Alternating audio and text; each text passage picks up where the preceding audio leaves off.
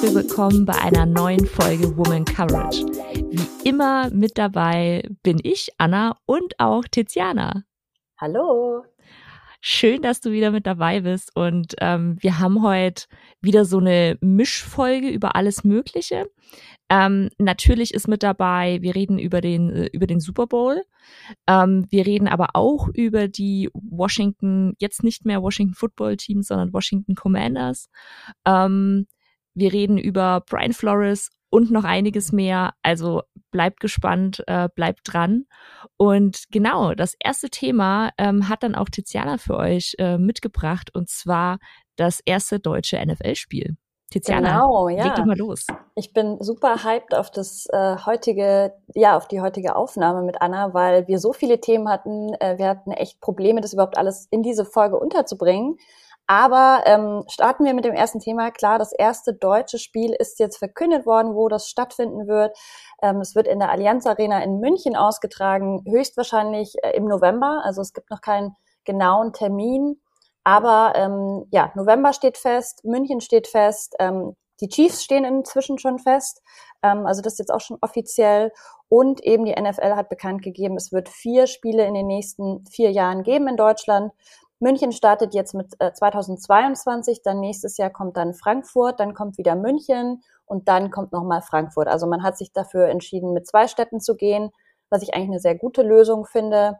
Die einzige Stadt, die eben ja, ähm, zu kurz gekommen ist sozusagen ist Düsseldorf. Ähm, die hatten sich ja auch noch beworben als Standort für die NFL, aber ja, die wurden eben nicht ausgewählt.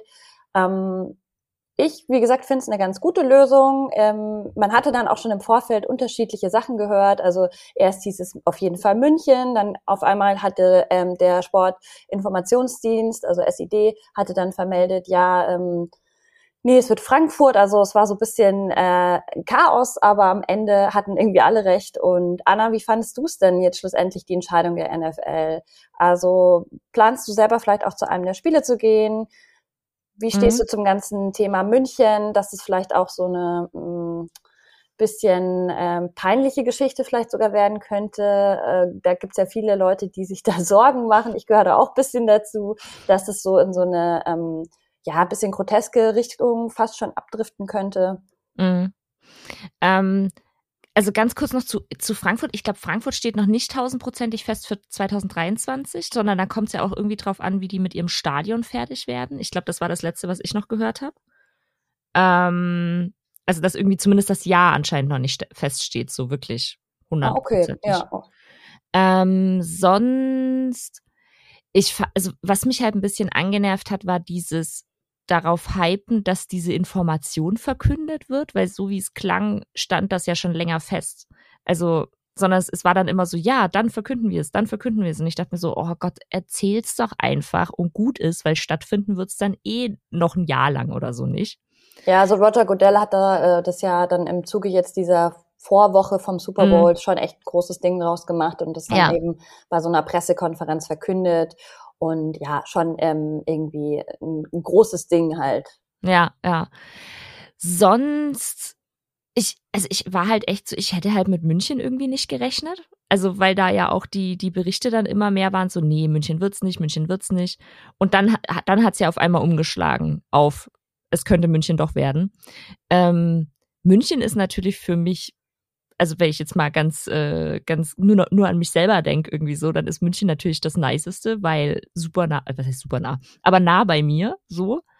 Ähm, und ich könnte mir schon irgendwie vorstellen, da hinzufahren, aber halt irgendwie auch nur äh, hier, wir haben immer noch äh, eine Pandemie, ähm, also weiß nicht.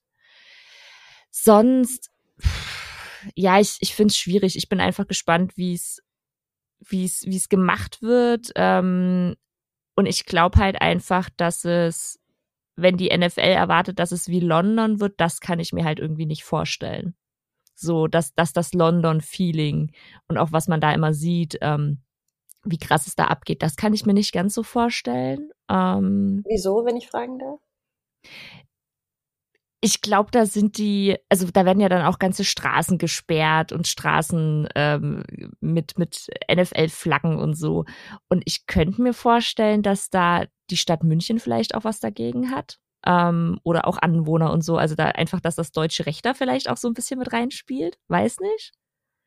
Ähm, ja, ich, ich bin auch, also ich find's cool, aber ich habe jetzt noch nicht diesen, wow, die NFL kommt nach Deutschland Hype-Gefühl irgendwie. Wie, wie ist das bei dir? Ja, ich glaube schon ein bisschen mehr als bei dir, aber mhm. ähm, ja, ich muss sagen, ich tue mir halt mit der Kombination München und Chiefs bisschen schwer. Also ich, es gibt ja zum Hintergrundwissen, ähm, es gibt ja eben diese Partnerschaft zwischen dem FC Bayern und den Kansas City Chiefs. Die besteht auch nicht erst seit gestern, schon, sondern schon seit paar Jahren meines Wissens nach. Und deswegen war es jetzt auch schon eh sehr naheliegend, dass es die Chiefs werden, die eben in München spielen. Und das ist ja jetzt, wie gesagt, auch schon bestätigt worden. Und ich selber bin ja jetzt nicht so ein Chiefs-Fan. Von dem her dämpft es auf jeden Fall schon mal so ein bisschen meine Freude. Und auch so der Ausblick, ähm, ich habe gehört, dass die Chancen sehr gut stehen, dass die Patriots in Frankfurt spielen könnten, weil es eben eines der größten oder beliebtesten Teams eben in Deutschland auch ist. Und das finde ich halt so ein bisschen schade, dass halt jetzt danach gegangen wird, ähm, welche Teams in Deutschland halt sozusagen die meisten Leute, Leute mm. abholen. Weil wenn es danach geht, dann sind es auf jeden Fall ja die Chiefs, die Patriots, dann vielleicht noch die Seahawks und ja, vielleicht noch die Bugs jetzt durch diesen ganzen Tom Brady-Hype noch. Weiß ich nicht genau, aber das fände ich halt schade, weil ja, viele Fans warten halt seit Jahren schon drauf, dass mal ihr Team auch in, in London spielt beispielsweise und das passiert nie. Da waren es ja oft auch immer die gleichen Teams. Ähm, also ich fände es schön, wenn da so ein bisschen Diversität reinkommt. Und ja, bei der Umsetzung sehe ich es ähnlich wie du. Ich bin mal gespannt. Also die Deutschen sind halt einfach nicht dafür bekannt, so für Entertainment, sagen wir es so. Also ich finde nicht, dass wir mit den Amerikanern diesbezüglich mithalten können. Ja. Ähm, aber ich glaube auch, dass die NFL durch ihren deutschen Standpunkt jetzt und ähm, dadurch, dass sie, die haben ja auch ein ganzes Team, das nur ähm, sozusagen den internationalen Markt betreut, glaube ich schon, dass sie da extrem unterstützen werden und extrem gucken werden, dass ihre Marke da auch richtig verkauft wird.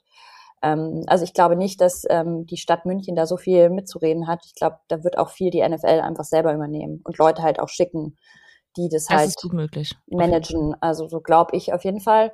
Was mich bis, bisschen besorgt oder was ich jetzt schon wieder schade finde, ich habe ähm, heute erst gelesen auf Twitter, dass tatsächlich jetzt schon zu so einer Art Voranmeldung, Ticketvoranmeldung ähm, schon Nein, echt? Ja, gibt's scheinbar schon. Und ähm, also ich glaube, das ist aber also nichts Verbindliches, aber halt so um Interesse zu bekunden für ein Ticket, gab es, glaube ich, schon Anfragen im sechsstelligen Bereich, ähm, was halt gigantisch ist, wo ich mir halt so denke, eben wie du vorhin gesagt hast, gerade wenn auch noch Corona relevant ist, mhm. und das mhm. sehe ich schon auf jeden Fall im Herbst auch noch, Herbst, Winter, dann wird halt die Allianz Arena wahrscheinlich eh nicht komplett ausgelastet sein.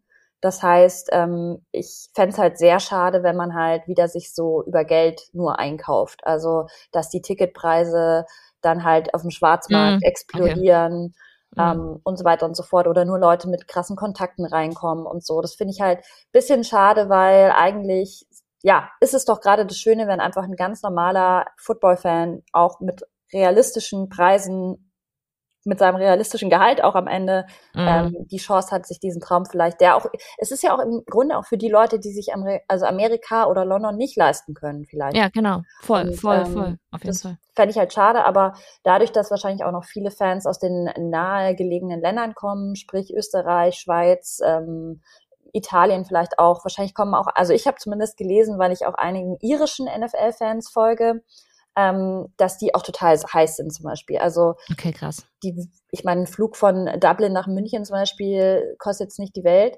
Und deswegen, ich glaube, das darf man nicht unterschätzen, dass wirklich viele Leute auch das mit einem Städtetrip einfach verbinden werden. Ja, kann ich mir, kann ich mir sehr gut vorstellen.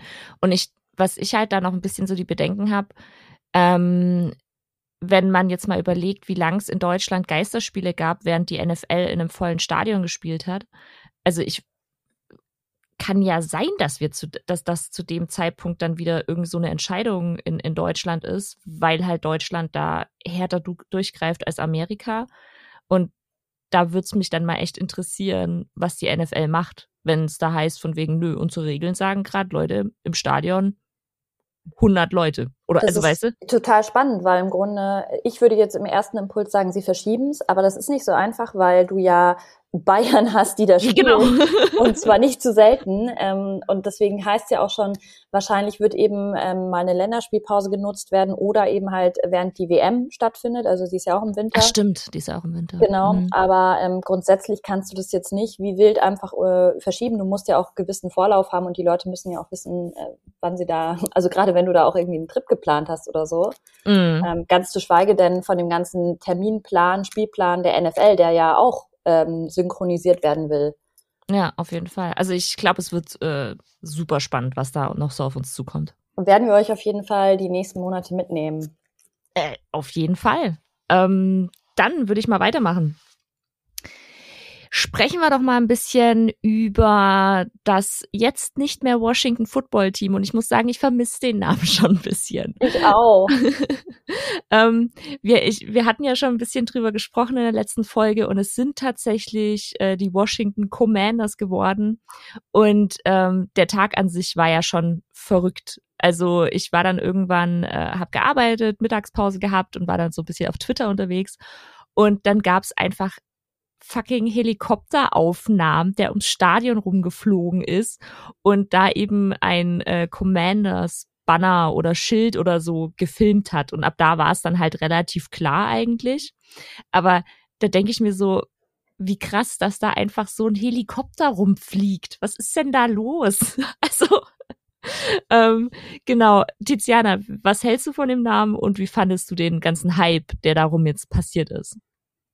Also den Namen hatten wir ja schon in der letzten Folge äh, gespoilert, weil der eigentlich mhm. ja schon klar war. Deswegen fand ich Hype, ja, also ich fand den, ich, ich fand, es gab gar nicht so einen großen Hype. Also schlussendlich, auch auf Twitter, es war dann irgendwie nicht so, als ob ähm, die Leute komplett ausgerastet wären. Jedenfalls nicht die Leute, die ich in meiner Twitter-Timeline habe, weil es eben nicht so eine große Überraschung war. Ich glaube, es hätte eine deutlich größere Überraschung gegeben, wenn es ein anderer Name geworden wäre oder vielleicht sie mhm. gesagt hätten, wirklich, sie bleiben beim Footballteam. Ähm, ja, mich hat's jetzt ehrlich gesagt nicht so mitgerissen. Ich fand auch die Trikots nicht so toll. Und diesen nee. Imagefilm, den sie da irgendwie gezeigt haben, wo sie jetzt mhm. den Namen verkündet haben und so, ja, hat man halt auch alles schon mal gesehen. Also mich hat's nicht so mitgenommen. Ja. Was bei dir? Ähm, also ich war tatsächlich, ich bin aus meiner Twitter-Bubble quasi raus und äh, einfach in Football-Twitter rein. ähm, da war der Hype tatsächlich ziemlich groß. Ähm, und es gab auch wilde Diskussionen eben genau darüber, von wegen, warum jetzt Commanders und ist das nicht schon auch wieder so ein bisschen frag, fraglich der Name und so. Ähm, und dann die andere Seite, die gesagt hat, yeah, geiler Name, keine Ahnung. Also da war echt äh, ganz, ganz viel los. Ähm, wie gesagt, ich, ich fand den Hype an sich gar nicht so, so, also für mich selber war es halt so, ja, okay, bleib doch einfach bei Washington Football Team, fand ich schön.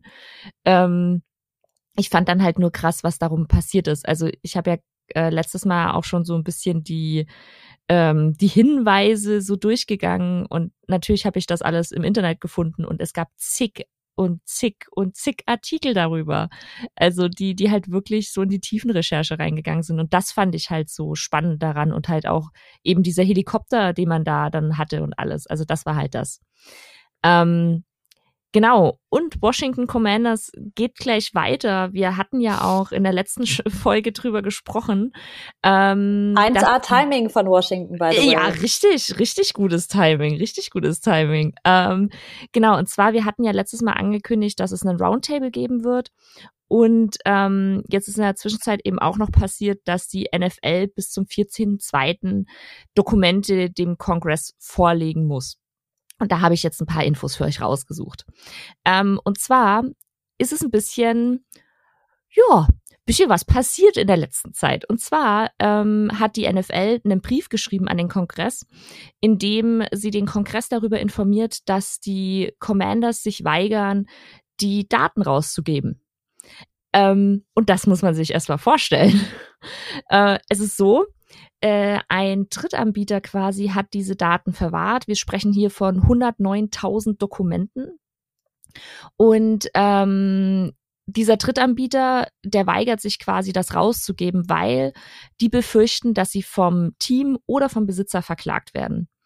Ähm, die NFL beziehungsweise der Drittanbieter sagt, er wird die Daten nur rausgeben, wenn er die Zustimmung vom äh, von den Washington Commanders hat vom Team und die NFL wies das Team mehrmals an, diese Zustimmung zu geben und ja, das Team weigert sich. Ähm, das Team hat auch schon gesagt, sie würde nur die Zustimmung geben, wenn ihr Rechtsbeistand davor die Dokumente prüfen darf, also die 109.000 Dokumente, und dann das Team selber entscheidet, welche Dokumente wirklich an die NFL gehen und welche nicht. Ähm, die Vermutung, die da jetzt raus entsteht, ist, dass das Problem daher kommt, dass die Anwältin äh, Wilkinson, das ist auch deren ähm, Anwaltskanzlei, die da mit diesem Drittanbieter gemeinsam zusammengearbeitet hat, dass die mit dem Hauptziel beauftragt wurde, ähm, quasi Recherchen zu machen, nicht um aufzudecken, was da passiert ist und um da tätig zu werden, sondern eher um aufzudecken, was da passiert ist, um dass man dann Haftungsansprüche ausschließen kann gegenüber aktuellen und ehemaligen MitarbeiterInnen. Also dass es wirklich eher darum geht, okay, wie können wir uns absichern, was können wir tun? Wie gesagt, wir sprechen von 109.000 äh, Dokumenten und ähm, ein weiteres Problem ist, was mir so nicht bewusst war, es gibt eine Vereinbarung zwischen Dan Snyder und der NFL, dass er mitkontrolliert, welche Sachen ähm, an die Öffentlichkeit gehen. Das heißt, es müssen beide Seiten, die NFL und Dan Snyder, zustimmen, wenn diese Dokumente an außenstehende Personen ähm, rausgegeben werden. Und das, da habe ich einfach keine Worte mehr dafür. Ähm, Tiziana, jetzt habe ich ja schon ein bisschen was erzählt. Der erste Teil. Was sagst du dazu? Ja, macht mich schon unglaublich wütend und fassungslos, wie du auch schon gesagt hast. Mhm. Also, äh, also erstmal, auf was sich die NFL hier einlässt, das ist einfach wirklich ein Pakt mit dem Teufel. Ähm, ja. Äh, ich finde, du kannst dich auf keinen Fall als übergeordnete Liga auf so einen Deal einlassen, der ja offensichtlich nur Snyder oder ja den Washington Commanders zugutekommt. Mhm. Und ja, das mich überrascht jetzt nicht, dass die Anwälte von, von den Commanders eben hauptsächlich schauen, dass sie halt, ja, das Team oder auch Snyder halt da rausboxen und halt irgendwie Schaden abzuwenden sozusagen vom Unternehmen. Am Ende ist ja jedes Team so ein bisschen auch als Unternehmen mhm. zu sehen eben. Ja. Und Snyder, ja, klar, hat die für sich beauftragt, aber wie du schon sagst, äh, es ist total abstrus und ich finde, die NFL hätte diesen Deal nie eingehen dürfen. Also, und da fragt man sich auch, warum machen sie das? Weil genau. sie wahrscheinlich auch einen Image-Schaden befürchten für die Liga. Also irgendwas hat die NFL ja auch davon. Ja, voll. Also dahin gehen tatsächlich auch die Vermutungen, dass quasi ähm, das vielleicht auch mit den anderen Ownern besprochen wurde. Und natürlich jetzt ganz ehrlich, wenn, wenn da halt Sachen veröffentlicht werden, dann kann ja, kann das ja auch bei einem anderen Team passieren und ein anderer Owner. Und ganz ehrlich, ich glaube nicht, dass die Washington Commanders das einzige Team sind mit solchen Problemen. Also. Offenbar glaub, nicht. Ich meine, Raiders braucht man sich auch nur angucken. Ja, ja, ja stimmt. Ähm, genau, und damit nicht genug. Am, äh, am, am dritten, zweiten war ja dann dieser Roundtable. Also eben einen Tag, nachdem der neue Name verkündet wurde. Und im Rahmen diesen ähm, gab es neue Anschuldigungen gegen äh, Snyder und zwar von Tiffany Johnston. Die war ähm, von 2002 an acht Jahre lang Cheerleaderin und auch Marketingmanagerin für die Commanders. Und es gab dann wohl ein Mannschaftsessen, bei dem Snyder ohne ihre Zustimmung seine Hand ähm, an ihren Oberschenkel gelegt hat, ähm, den dann auch nicht weggetan hat.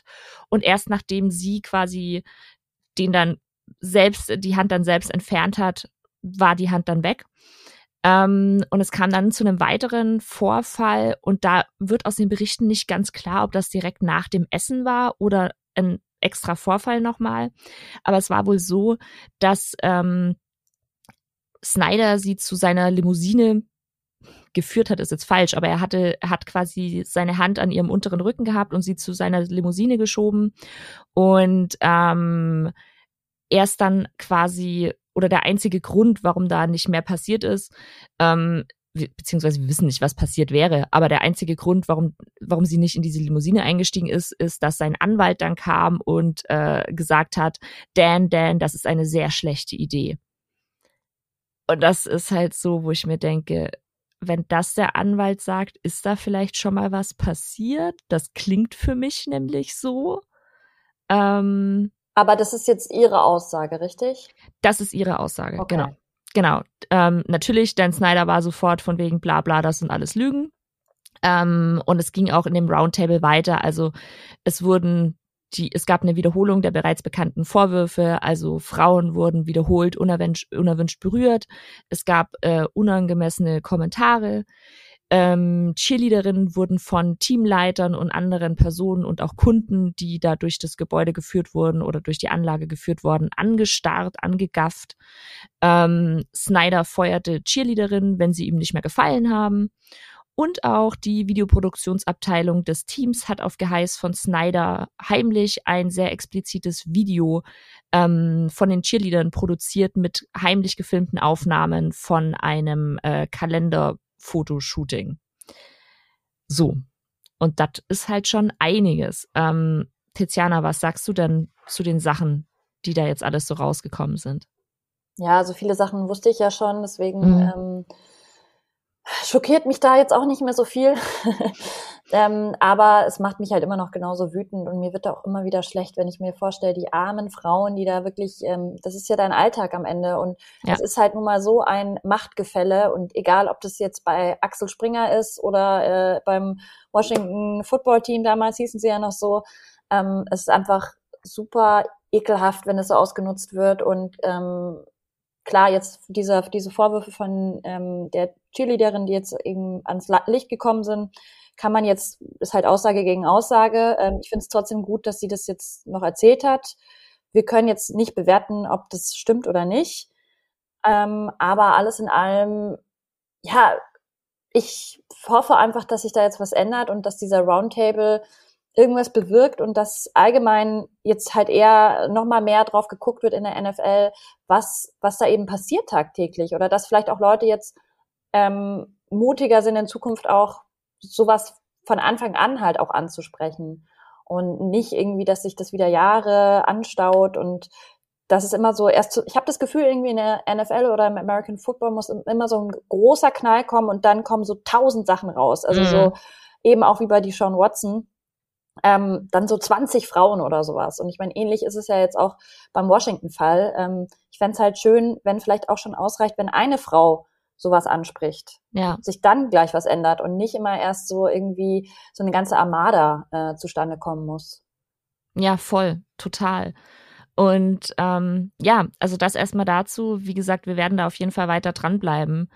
Ich habe bei der Recherche öfter mal dran gesessen, habe mir gedacht, was zum Teufel? Ähm, was auch, macht auch das hm? äh, HR-Team in diesem Fall? Die haben sicher auch eine ähm, Abteilung, Bestimmt. eine Personalabteilung. Die, also das muss ja auch schon viel länger bekannt gewesen sein in der Franchise, dass da auch männliche Kollegen weggucken, dass das HR-Team hm. wegguckt. Das ist einfach auch so ja unloyal deinen Kollegen gegenüber, also ekelhaft. Ja, ja. total. Ähm, Denkst du denn, dass die NFL da jetzt noch härter eingreifen muss oder wird? Einfach auch, weil jetzt nochmal so viele Sachen rausgekommen sind? Ich glaube schon, dass die NFL langsam begreift, dass sie wirklich ein Imageproblem haben, weil jetzt in den letzten Jahren eben so viel ans Licht gekommen ist. Ähm, sei das jetzt eben hier mit äh, bei den Raiders, sei das jetzt bei mhm. Washington, sei das bei den Texans mit eben die Sean Watson. Und das waren ja jetzt nur paar wenige. Dann haben wir ja noch die ganzen äh, Themen wie ähm, ja Missbrauch, ähm, körperliche Gewalt und so weiter und so fort. Ähm, ich glaube schon, dass die NFL immer mehr Kontrollinstanzen installieren wird. Aber das ist einfach auch so ein bisschen die Schwäche der NFL, dass du halt jede Franchise ist für sich geschlossen, ein eigenes Unternehmen und sie können halt auch nur so und so viel vom täglichen Alltag einsehen. Also sie sind halt der, der sozusagen Verband oben drüber, aber ja, am Ende wenn du da viel vertuschen möchtest, dann gelingt dir das auch bis zu einem gewissen Grad. Also ich sehe da schon auch die Teams einfach in der Verantwortung. Total, auf jeden Fall. Ähm, genau, also wie gesagt, wir halten euch da weiter auf einem Laufenden. Und ja, jetzt von einem so einem Thema zu einem weiteren Thema, was äh, ziemlich, ja, die, die, die NFL gerüttelt hat in der letzten Zeit. Und zwar äh, Brian Flores hat ein Lawsuit gegen, nicht nur gegen die NFL, sondern auch gegen ein paar Teams eingereicht. Ähm, da ist ganz schön was los gewesen, nicht nur, äh, nicht nur auf Twitter. Ähm, wir werden darüber auch noch eine extra Folge auf jeden Fall äh, machen. Das Ganze ist hier jetzt nur mal einfach, weil wir euch ein paar Fakten an die Hand geben wollten. Wie gesagt, es wird eine extra Folge dazu kommen, vor allem eben auch über die Rooney Rule, ähm, auf die Brian Flores halt sein sein Lawsuit auch stürzt, äh, stützt. Und genau, ein paar Infos mal dazu. Also er verklagt neben der oder er hat das Lawsuit eingereicht neben der NFL auch gegen die New York Giants, Denver Broncos und eben sein letztes Team, die Miami Dolphins. Ähm, diese Rooney Rule besagt, dass die Teams äh, dazu verpflichtet sind, bei einem offenen, bei einer offenen Head Coach Position mindestens zwei Kandidaten zu interviewen, die von einer Gesellschaft oder die einer gesellschaftlichen Minderheit angehören. Ähm, und es war so, dass ähm, es gibt da diese, diese Screenshots, vor, als äh, Bill Belichick gedacht hat, er schreibt dem anderen Brian und gratuliert ihm zur Stelle. Sorry, aber mal ganz kurz, wie witzig war das eigentlich? Als ich das gelesen oh. habe, im ersten Moment dachte ich, weil es wäre wirklich eine Verarschung und dass es ja. das nicht gab. Und als ich das dann aber wirklich von ähm, richtigen Reportern aus der NFL ja. gelesen habe, dachte ich mir, das kann doch nicht wahr sein. Das ist ja besser als in jedem Film das war, also mir war es auch so, ich, ich dachte auch so von wegen, aha, okay, was? Und dann eben auch so bei den, bei den üblichen Stellen quasi nachgeschaut und dann war es so, okay, dass diese Screenshots stammen aus diesem Lawsuit, also die wurden vorgelegt. Ähm, genau, und, und was halt passiert war, ähm, Brian Flores war eingeladen für ein Interview bei den New York Giants und die hatten sich aber schon vor einem Treffen vor dem Treffen oder vor einem zweiten Interview mit ihm oder dem ersten Interview war es, glaube ich sogar, vor dem Interview mit ihm auf jeden Fall ähm, auf Brian äh, Darboll geeinigt oder festgelegt. Das besagen zumindest die äh, Screenshots, wo eben Bill Belichick quasi dachte, er gratuliert dem anderen Brian für die Stelle. Ähm, die Giants haben da sehr schnell gesagt, von wegen, nee, das stimmt nicht, haben sich erst danach entschieden. Ähm, Bill Belichick ist hier keine Spokesperson irgendwie von, von dem Verein. Ähm, und Flores sagt eben, dass sein Interview nur noch stattgefunden hat, damit sie sich an diese Rooney Rule halten. Und was mir da nur noch ganz wichtig wäre zu sagen, ähm, weil ich das auf Twitter vor allem im deutschsprachigen Raum sehr oft gelesen habe, es geht da nicht darum, dass der sich jetzt beschwert, dass er den Job nicht bekommen hat, sondern es geht darum, dass es eine, eine, eine diese Regel gibt es extra, weil wir so wenig, und ich habe euch gleich noch ein paar Zahlen, weil wir so wenig Minderheiten bei den Head Coaches haben. Ähm, es geht da einfach, die wurde eingeführt, um für mehr, also für vermeintlich mehr Gerechtigkeit zu sorgen. Und dass dann einfach quasi schon vor dem Interview ein anderer Head Coach feststeht und man ihn nur interviewt, damit man quasi sich an diese Regel gehalten hat. Das ist das Problem. Also nichts anderes. Ähm, genau. Und ähm, was spannend ist, und ich habe jetzt noch ein paar Zahlen eben. Wir haben momentan drei schwarze Head Coaches in der NFL. Davon wurden zwei erst äh, geheiert, nachdem dieses Lawsuit von Flores rauskam. Insgesamt haben wir fünf POC Head Coaches, das heißt Person of Color. Eben, da spricht man dann nicht nur von äh, schwarzen Coaches, sondern auch von anderen Minderheiten. Ähm, es hatten und alle Zahlen, die ich euch jetzt sage, kommen aus einem Twitter-Video von Jim Trotter. Der ist ein NFL-Medienmensch, äh, der eine Frage gestellt hat äh, im, im Rahmen dieser Super Bowl äh. Da gab es auch Fragen über DEI ähm, an die NFL. Und da gibt's eben ein Twitter-Video. Das Twitter-Video verlinken wir euch auch, aber diese Zahlen sind aus diesem Video eben. Ähm, 13 Franchises hatten in ihrer ganzen Geschichte niemals einen schwarzen Head Coach. Ähm, es gab niemals einen Haupteigner, äh, Haupteignungseigner von einem NFL-Team. Es gab bisher nur einen schwarzen Clubpräsidenten. Insgesamt hatten wir sieben schwarze GMs, davon wurden fünf innerhalb der letzten zwölf Monate ähm, eingestellt. In der von der NFL selber ähm, gibt es von den elf höchsten Personen, den 11 Ex äh, Executives, nur zwei äh, Person of Color. In den, in der NFL-Medienabteilung selber gibt es keinen einzigen POC auf äh, Senior-Level. Und das in einer Liga mit 70 Prozent Spielern, die schwarz sind oder POC. Ähm, es gab bisher in der NFL-Geschichte insgesamt 500 Head Coaches. Davon waren 24 schwarz. Das sind 4,8 Prozent. Ähm, wir sind jetzt momentan bei 6,3 Prozent mit den Neuverpflichtungen äh, von den Head Coaches und wir sprechen aber von 30 Prozent Assistant NFL Coaches, die schwarz sind. Das mal nur ein paar Zahlen für euch. Wie gesagt, wir werden darüber ähm, auch noch reden. Äh, Tiziana, wie, wie, wie geht's dir? Was fühlst du? Was denkst du, wenn du so, sowas hörst, solche Zahlen? Ja, schwierig. Ähm, natürlich schockieren mich die Zahlen immer, auch vor allem, wenn man sie so vor den Latz geknallt bekommt, wie du es gerade getan hast. Also ist natürlich dann schon immer noch mal einfach sehr traurig und mhm. schockierend. Ähm, ich finde diesen ganzen Fall von Brian Flores sehr ähm, verzwickt und ich kämpfe auch bisschen mit mir, dass, also weil ja jetzt, wir werden es nochmal in der Folge dann ansprechen und auseinanderdröseln, aber es kamen ja dann auch noch andere Sachen später dazu, mm. wo er mhm. sich vielleicht nicht unbedingt einen Gefallen mitgetan hat. Ähm, grundsätzlich finde ich es gut, dass er seinen Mund aufmacht, finde ich mutig, ähm, aber es muss auch ihm ganz klar sein und es ist ihm sicher auch klar, dass er nie mehr Head Coach, ja. Coach werden wird in der NFL. Also man hat es an dem Fall Colin Kaepernick gesehen, was passiert, wenn du dich gegen die NFL wendest, wenn du ähm, aufstehst, sprichst, äh, solche Themen ja halt auch anprangerst, dann bist du einfach verbrannt in dem Sinne. Und das wusste er sicher vorher. Er macht hat er auch trotzdem, gesagt. Genau, er macht es trotzdem. ja. ähm, ich finde es enorm mutig und nur durch solche Fälle wie Flores oder Kaepernick wird sich auf Dauer auch was ändern. Aber ich will auch gar nicht zu tief jetzt reingehen in das Thema, weil wir eben noch eine ganze Folge dazu machen. Aber mhm. falls euch da was Spezielles zu interessiert, ähm, wie irgendwas, genau, irgendwie spezielle Aspekte, dann lasst uns das gerne mal über Twitter wissen. Ähm, wir nehmen die Folge ja erst noch auf, deswegen wäre es auch super cool zu wissen, welche Aspekte ihr am spannendsten findet. Ja, voll. Ähm, so, weiter in unserem bunten Thementopf äh, und schauen wir mal ein bisschen auf den Football in Deutschland, genauer gesagt auf die ELF und äh, Stuttgart Surge.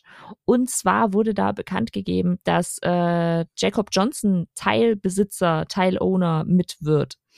Ähm, Jacob Johnson ist der Fullback der Patriots. Ich glaube, das weiß jeder von äh, jeder, der diesen Podcast hört, wahrscheinlich.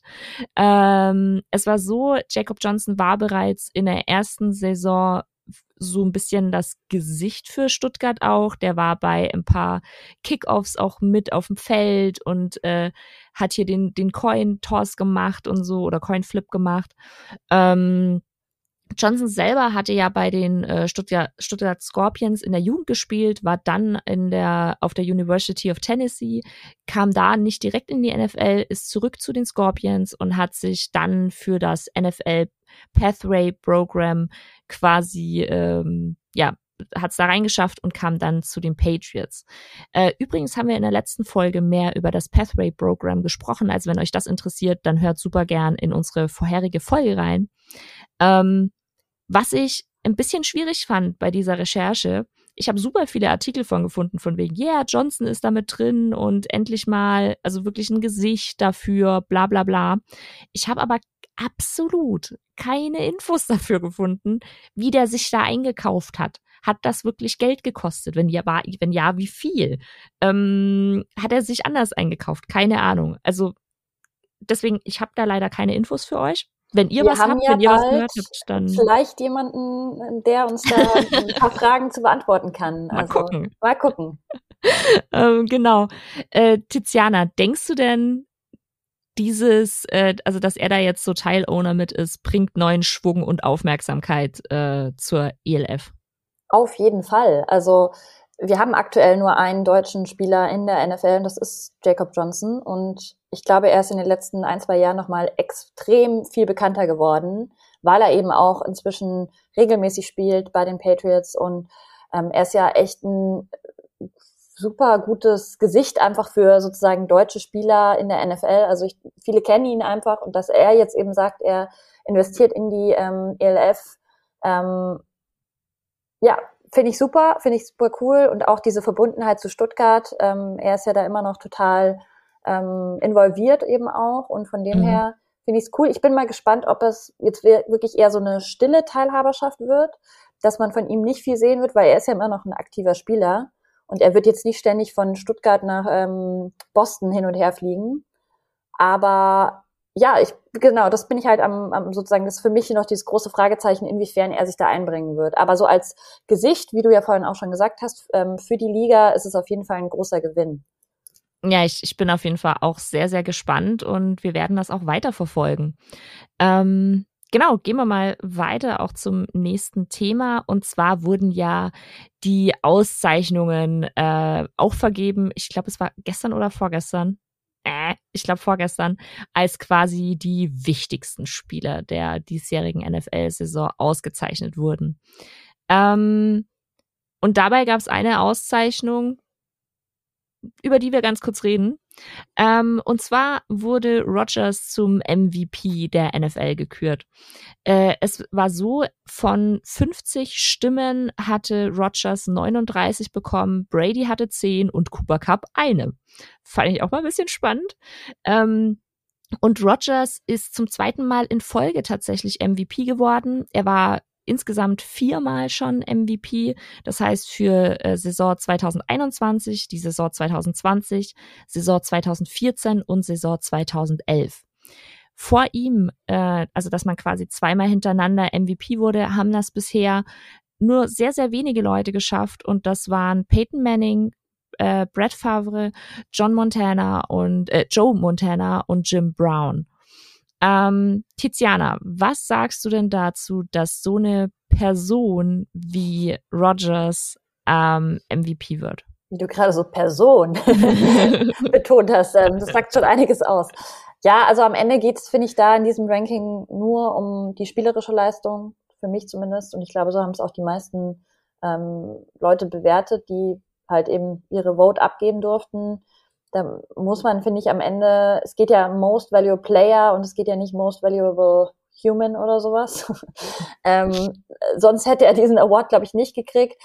Er hat halt schon einfach eine sensationelle Saison gespielt, in seinem Alter noch dazu. Ähm, ich finde es bisschen schade, dass es wieder mal ein QB wurde. Man sagt ja schon viele, oder das habe ich schon viel gelesen, dass man den Award auch umnennen könnte zu Quarterback like, also Most Valuable Quarterback oder so, weil es mhm. einfach immer QBs kriegen. Ähm, Gerade Cooper Cup finde ich mit einer Stimme bisschen mau. Also mhm. Deswegen habe ich es mit reingenommen, ja, extra, um das zu verdeutlichen. Finde ich, finde ich traurig, weil ich hätte es ihm extrem gegönnt und man, also jeder, der die Playoffs geguckt hat, weiß, wie wichtig er für die Rams war in dieser ganzen Entwicklung, dass sie überhaupt jetzt im Super Bowl stehen. Mhm. Ähm, und dann wieder Rogers, ja, wie gesagt, ich finde schon verdient, aber ich fände es auch ein schönes Zeichen, wenn es mal jemand anders wird. Mhm. Und nicht um sozusagen, damit es jemand anders wird, aber ich finde, er hätte es auch verdient gehabt. Mhm, ja. Ja, ich muss sagen, tatsächlich, ich bin also ich, ich verstehe das alles voll, was du gesagt hast. Aber für mich, als, als ich das gehört habe, war ich so, das kann doch nicht euer Ernst sein. Der Typ hat zumindest die Öffentlichkeit belogen, äh, ist ungeimpft ohne Maske da rumgerannt. Also das war halt das, was mich so hart daran stört. Und ich verstehe das vollkommen, was du sagst, mit äh, es geht um quasi den, den Spieleraspekt dabei und nicht den menschlichen Aspekt. Ähm, ich finde das aber immer ein bisschen schwierig, wenn man jemanden auszeichnet, der definitiv Dinge falsch gemacht hat. Und da gibt's ja auch gar nichts zu, zu diskutieren, quasi. Ähm, und Die deswegen, NFL vergisst schnell, leider. Das, ja, ja, das, das stimmt, das stimmt. Äh, genau. Das zu diesem Thema. Und jetzt habe ich ganz, ganz viel geredet und Tiziana hat noch äh, ja, einige spannende Themen Ich habe auch noch mal drei Themen und äh, es, heute ist es, es tut uns auch fast bisschen leid, weil es so viele Themen sind, aber es hat sich einfach so viel ergeben. Machen wir kurz weiter, ist auch nur eine kurze News. Ähm, inzwischen haben fast alle Teams ihren neuen Head Coach gefunden. Die Texans haben Lovie Smith, ähm, der früher schon Head Coach bei Chicago und Tampa Bay war, verpflichtet als ihren ähm, Head Coach. Dann die Raiders haben auch jemanden gefunden, Josh McDaniels, der war ähm, ganz kurze Zeit mal Head Coach bei den Broncos, was ich gar nicht so auf dem Schirm hatte tatsächlich. Und aber sehr, sehr lange Zeit äh, OC bei den Patriots. Also Bill Belichick wurde jemand weggestohlen aus seinen Reihen. Dann äh, die Jaguars haben Doug Peterson geholt der war ja bereits Head Coach der Eagles, mit denen er auch in der Saison 2017 den Super Bowl gewonnen hat. Ähm, bin ich auch sehr gespannt, wie sich das entwickeln wird. Die Dolphins haben einen neuen Head Coach mit Mike McDaniel, der OC bei den 49ers war. Und dann haben wir noch die Saints, die Dennis Allen geholt haben. Der war davor Head Coach bei den Raiders und die letzten Jahre Defensive Coordinator bei den Saints. Ähm, die Vikings haben auch schon einen Kandidaten, der es höchstwahrscheinlich wird, und zwar ähm, der OC der Rams, also der steht ja jetzt gerade noch bald im Super Bowl, deswegen ist das noch nicht official official, aber scheinbar eigentlich schon und die warten jetzt nur noch drauf, dass der Super Bowl vorbei ist. Ähm, ja, der Mann heißt Kevin O'Connell. Und das äh, ist dann auch das einzige Team, sozusagen die Vikings, die noch nicht den, ihren Headcoach verkündet haben offiziell. Es ist ganz spannend, das haben wir auch letzte Folge schon erwähnt gehabt, dass es diese Entwicklung gibt, dass ähm, extrem viele Teams einen OC als Head Coach ähm, ja, nehmen und äh, die einzigen, die da bisschen gegenschwimmen, sind eben die Saints mit äh, ihrem DC. Und ja, Anna, gibt es irgendeine Verpflichtung, die dich überrascht hat oder ähm, würdest du sagen, passt so? Ähm, mich könnte es ja nur über, also das Ding ist halt, ich setze mich zurzeit relativ wenig mit Head Coaches auseinander, bin ich ganz ehrlich. Und dadurch war das eher so, jo, okay. Ich, ich höre durch, dadurch, dass ich andere Podcasts höre und auf Twitter und so folge, sind halt die Namen rumgeflogen. Ähm, aber daher war, war es jetzt nichts wirklich, wo ich, wo ich selber sagen konnte, so, oh, das überrascht mich, weil ich et etwas von denen wüsste oder so. Ähm, ich bin auf jeden, aber wo ich auf jeden Fall sehr gespannt bin, ist äh, Doug Peterson bei den Jaguars, weil als der bei den Eagles war, hatte der ja auch schon nicht den hübschesten Abgang und hatte sich ja da auch irgendwo, also da war ja auch irgendwas am Brodeln. Ähm, und ich glaube, die Jaguars bräuchten jetzt einfach Ruhe und also das, ich, ich bin einfach gespannt, wie es da weitergeht. To be fair, ich glaube, diesen Posten wollten auch nicht so viele. Ja, äh, ja, definitiv. Also ich glaube, der war nicht so so begehrt. Ähm, wie ging's dir denn? Ja, mich hat jetzt auch nicht so wirklich was überrascht, was ich ähm, ja, was irgendwie auf der Hand liegt, ist halt einfach beispielsweise die Raiders-Verpflichtung, weil gerade der OC bei den Pets, ähm, gerade von Bill Belichicks Team werden ja immer gerne Leute äh, befördert sozusagen, mhm. ähnlich wie bei Sean McVay, wo ja auch immer Leute aus dem Team geholt werden oder jetzt eben auch ähm, Mike McDaniel, der ja OC bei den 49ers war, das sind ja alles Teams, die auch diese Saison sehr gut performt haben. Das finde ich ist ja da nicht so überraschend, dass die eben jetzt die Chance bekommen als Head Coach. Ja, dann machen wir schon weiter mit dem nächsten Thema, weil wir wollen ja nicht, dass diese Folge komplett explodiert. Ähm, Super Bowl äh, ist ja natürlich ein großes Thema und wir haben jetzt aber bewusst ja heute das eher äh, kurz äh, sozusagen aufgenommen als Thema dieses in, in diese Woche, weil natürlich extrem viele andere Podcasts sich nur um den Super Bowl drehen werden. Ähm, mir ist eine Entwicklung aufgefallen, die ich spannend fand. Ähm, gerade jetzt mit den deutschen Spielen auch, aber auch schon in den letzten Jahren ist ja der Super Bowl in Deutschland einfach auch immer, immer beliebter geworden. Man kann ihn ja inzwischen jetzt ähm, auf ähm, RAN gucken, also RAN NFL wird ab 20.15 Uhr mit Heidi Klum als Gast, äh, als Gästin äh, übertragen. Das ist also kein Rechtschreibfehler von dir. Nein. wow, okay. Ich habe das gelesen. Also sie haben natürlich auch viele äh, spannende andere Gäste, wie beispielsweise Amon, äh, Amon Ra St. Brown, der mhm. ist zum Beispiel auch da. Ähm, aber auch Heidi Klum und ich habe mir wirklich an den Kopf gefasst und habe mir gedacht, äh, das ist halt leider wieder dieses Pro7 äh, Cross-Promo, ja, ähm, genau, mhm. weil die jetzt halt wieder Germany's Next Topmodel hat, ähm, finde ich ziemlich peinlich und ich glaube auch nicht, dass irgendjemand Bock hat, ähm, Heidi Klums Meinung zum Super Bowl zu hören. Aber nun gut. Ähm, aber vielleicht überrascht sie uns ja. Ja, vielleicht Und. überrascht sie uns. Ähm, die sind auf jeden Fall vor Ort mit ihrem Team. Dann ähm, Endzone, also sprich die, die Kollegen von der Zone, ähm, machen auch eine Super Bowl-Übertragung mit Martin Pfanner und Adrian Franke aus München. Und was ich ganz cool finde, man kann auch den amerikanischen äh, Originalkommentar hören. Und ja, ähm, was ich eben noch ganz spannend fand, ist eben so diese ganze, das ganze Thema Vermarktung in Deutschland. Also ich habe schon vor bestimmt zwei, drei Wochen äh, Anna auch eine WhatsApp geschickt und habe gemeint, hä, irgendwie ganz spannend, ähm, Blockhaus, also das ist ja so ein Steakhouse, wenn ich mich nicht irre, macht zum Beispiel Wer eine Werbung zum Super Bowl, wo sie aber, ähm, soweit ich mich erinnern kann, Spieler aus der ELF featuren Mhm. Und dann eben so ähm, von Blockhaus kann man scheinbar jetzt so Fertigprodukte kaufen, keine Ahnung, so ähm, Käsesoße und irgendwie ähm, Steaksoße und, und genau Burger Patties und so weiter und so fort. Und das fand ich ganz interessant, weil das mich schon sehr an die amerikanische Werbung erinnert hat, die man ja sehen kann zum Super Bowl, wo ja ganz viele ähm, Fastfood-Ketten eben extrem äh, krass werben, also von Taco Bell bis zu Burger King bis zu Wendy's, also alles Mögliche. Das fängt jetzt in Deutschland auch schon an. Und eben, ich weiß nicht, ob du es mitbekommen hast, Anna, aber es gab ja jetzt auch diese ganzen Discounter, die teilweise mm. echt mit mhm. sehr peinlicher Werbung, also auch mit, also was ich da alles gesehen habe, mit ähm, fehlerhaften Teamanzahlen. Also irgendwie so anstatt 32 NFL-Teams stand irgendwas drin von 28 oder 30 oder so, wo man sich wirklich so dachte, Leute, macht halt bisschen eure Recherche. Also es ist ihr schaltet so eine Werbung oder so ein, so ein Prospekt durch ganz Deutschland und dann ist da so ein Fehler. Also es ist einfach, ja, da gibt's noch einiges zu lernen, aber ich fand es krass, wie viele Leute da drauf abgegangen sind. Also mir persönlich gibt es überhaupt nichts, irgendwie ein Handtuch mit NFL-Logo zu haben, aber scheinbar ähm, ja, finden es viele Leute cool. Ähm, wie findest du denn die Entwicklung? Ähm, glaubst du, das wird noch extremer werden in Deutschland? Oder und wie hast du das? Hast du das eher belächelt oder findest du es cool, dass jetzt so Merch überall auch zu, zu kaufen ist? Ähm, also ich habe vor allem dieses Aldi-Prospekt-Dings mitbekommen. Das war ja, also in meiner Twitter-Bubble zumindest, ähm, der Shit quasi. Und also es wurde ziemlich auseinandergenommen, aber auch sehr viel gekauft tatsächlich. Ähm, ich denke auf jeden Fall, dass die Entwicklung so weitergehen wird. Und ganz ehrlich, ich will nicht wissen, wenn im November dieses Footballspiel in Deutschland ist, was dann da los ist. Ähm, also da kann ich mir vorstellen, dass da noch viel, viel mehr Marken mit drauf aufspringen.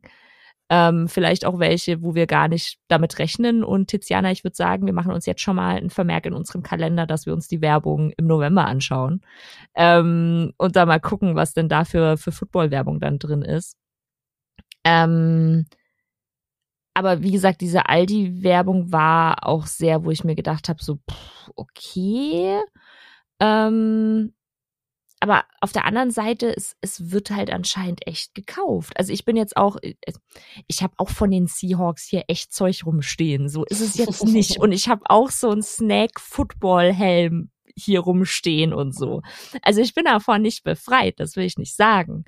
Ähm, aber da, also es macht das Ganze halt zugänglicher auch und vielleicht kann ja auch sein, dass einfach Leute das sich bisher nicht gekauft haben, weil es äh, zu teuer war auf den äh, auf den offiziellen NFL-Seiten oder so oder dann vielleicht aus äh, Amerika hätte importiert werden müssen. Also das das würde ich dann voll verstehen irgendwie, warum man da jetzt dann zum Beispiel bei Aldi so zuschlägt. Ähm, aber die Werbung an sich war halt auch schon sehr so, nee, wie du schon sagtest, so macht, macht doch eure Recherche bitte. Es ist, so schwierig ist das Thema nicht. Und ihr müsst nicht eine die Taktik der Offense im siebten Spielzug des letzten Spiels erklären oder so. Das erwartet keiner. Aber so, wie viele Teams hat die NFL? Come on. Weißt du schon, wie du den Super Bowl dieses Jahr anschauen wirst?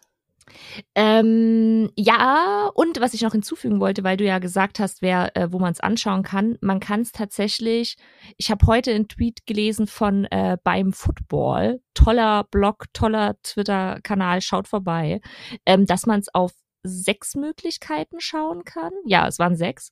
Unter anderem hat nämlich auch noch der Game Pass ähm, auch, also die hatten ja schon die ganze Zeit äh, deutsche Kommentare mit dazu bei, bei manchen Spielen. Und die werden auch ein deutschen, äh, deutsches Kommentatoren-Du, wenn ich das richtig im Kopf habe, haben, wo man es auch anschauen könnte auf Deutsch. Ja, spannend. Ähm, ja, voll. Ich werde aber, ich, ich werde der Endzone treu bleiben. Ähm, ich bin mit der Endzone gestartet und werde die Football-Saison mit der Endzone abschließen und ich freue mich schon unglaublich auf Martin Pfanner und Adrian Franke. Ja, liebe Grüße ähm, an dieser Stelle. Ja, liebe Grüße und äh, ich äh, darauf, also da werde ich es auf jeden Fall anschauen. Ähm, wie ist es bei dir? Bei mir, ähm, ich schaue ja immer Game Pass eigentlich, ähm, also amerikanischer Originalkommentar, mhm. werde ich auch ja dabei bleiben. Ähm, aber vielleicht schaue ich mal kurz, was die Jungs von der Zone und Jungs und Mädels, Alina ja auch, ähm, ja. was die da so auf die Beine gestellt haben. Wird sicher cool. Ähm, ich wünsche auf jeden Fall allen schon mal ganz viel Spaß. Voll. Und ich muss noch was, äh, kurzer Fun Fact. Ähm, ich habe mir freigenommen für den Montag, weil ich mir dachte so, yo, ich will den Super Bowl dieses Mal wirklich ganz anschauen, mich dabei nicht schlecht fühlen, weil ich mir auf die Uhr gucke und mir denke so, ach du Himmel, ich muss in drei Stunden wieder aufstehen. Deswegen habe ich mir freigenommen. Ähm, das ist der 14.2. Das ist Valentinstag. ja. Nachdem mich drei Leute angesprochen haben, dass sie ja gar nicht gedacht hätten, dass ich so romantisch bin, weil bei uns ist so, man macht dann eine Abwesenheitsnotiz äh, in, in Outlook rein. Ich wurde dann angesprochen, äh, so, ja, hier, Valentinstag, was ist los? Äh, so romantisch hätten wir dich gar nicht eingeschätzt. Äh, dann habe ich meinen äh, Out-of-Office-Notiz geändert und habe reingeschrieben, äh, dass ich nicht wegen Valentinstag Urlaub habe, sondern weil der Super Bowl da ist. ich wollte das klarstellen. Ja, das ist schon wichtig. Also ja. Ja, nee, mit Valentinstag wollen wir nicht assoziiert werden. nee, nee, wer will das denn schon? Ja, ähm, ich würde sagen, damit machen wir das Ganze hier heute zu. es sind jetzt schon wieder 50 Minuten geworden. Ja, ich hoffe, ihr seid noch bis zum Ende dran geblieben. Ich hoffe auch, ihr fandet diese Mix-Folge cool. Auch da würde uns Feedback freuen, ob ihr lieber so einseitige äh, Folgen mögt, wo wir wirklich ein Thema nehmen und das komplett durchanalysieren und durchbesprechen oder ob ihr so bunte Folgen mögt, aber die Statistiken sagen jedenfalls, dass ihr auch bunte Folgen mögt. Ja, und das stimmt. Hat sich jetzt einfach viel angestaut. Ähm, genau, ich würde sagen, ganz schönes Wochenende noch, Anna. Wünsche ich dir auch und allen, die zuhören, natürlich auch. Und genießt diesen Super Bowl. Magst du noch einen Tipp abgeben? Ähm, oh, ich. Also welches das, Team gewinnt, würde ich, ist die ja, einfachste. Äh, ich ich glaube, die Rams gewinnen. Ich würde mich aber bei den Bengals mehr freuen. ja, da gehe ich mit, aber ich habe tatsächlich, ich wette ja immer ganz gerne. Oh. Ähm, ja, ja. Ich habe ja eine Zeit lang mal in der Wettbranche gearbeitet mhm. tatsächlich und ähm, deswegen, ja, habe ich das irgendwie damals so ein bisschen die, den Spaß am Wetten, also mit ganz kleinen Beträgen, ähm, aber mhm. habe die für mich entdeckt und habe äh, tatsächlich auf die Bengals ähm, drei Euro gesetzt. Uh. Ja. Ja, also arm werde ich zum Glück nicht, aber es wäre schön, ich würde, glaube ich, rauskriegen, also es war eine Kombi-Wette, ich würde tatsächlich 15 Euro oder so rauskriegen. Oh. Ja. Na, dann, dann, bin ich mal gespannt, was du uns bei der nächsten Folge verkündest. Gut, vielen Dank fürs Zuhören. Bis zur nächsten Folge. Tschüss.